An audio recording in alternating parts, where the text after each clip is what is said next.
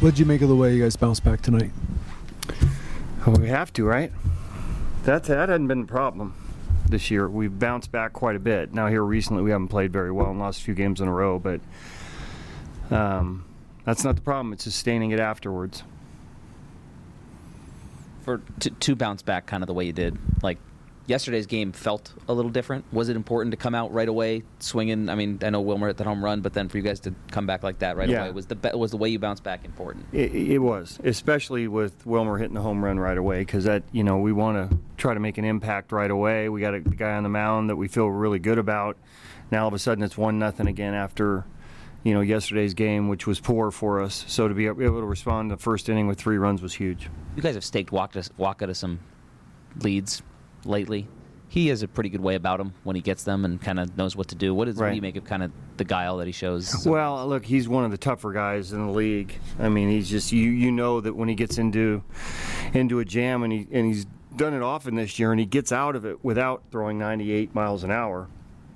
But he, you know, he's able to bear down and make pitches when he has to, and you know, a lot of it has to do with his off-speed stuff, which makes his fastball play better. He reads swings really well, and we've seen him do that quite often. So, you know, maybe not his best command today, even though you know, it was a couple of walks. Um, you know, I think Flores had another bat. It was like 13 pitches or whatever. it Took a little something out of him, but a little uncomfortable with the pitch count based on, you know, where he's been this year. But um, I had to give him an opportunity to get out of the inning.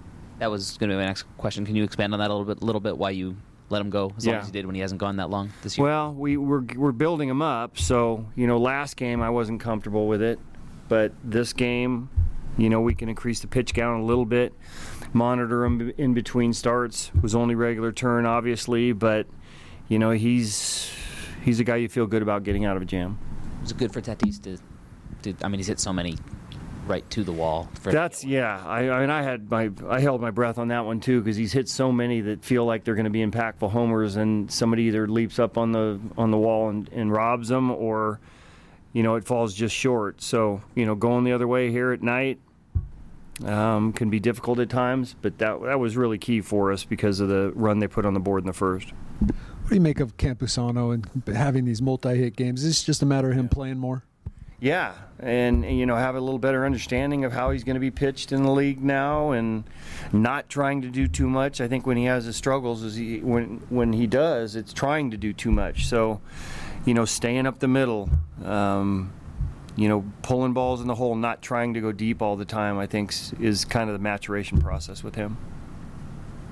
Hader just unavailable tonight. Yeah. Just just a result of he's fine. Three in a row, he's going to yeah, need another day.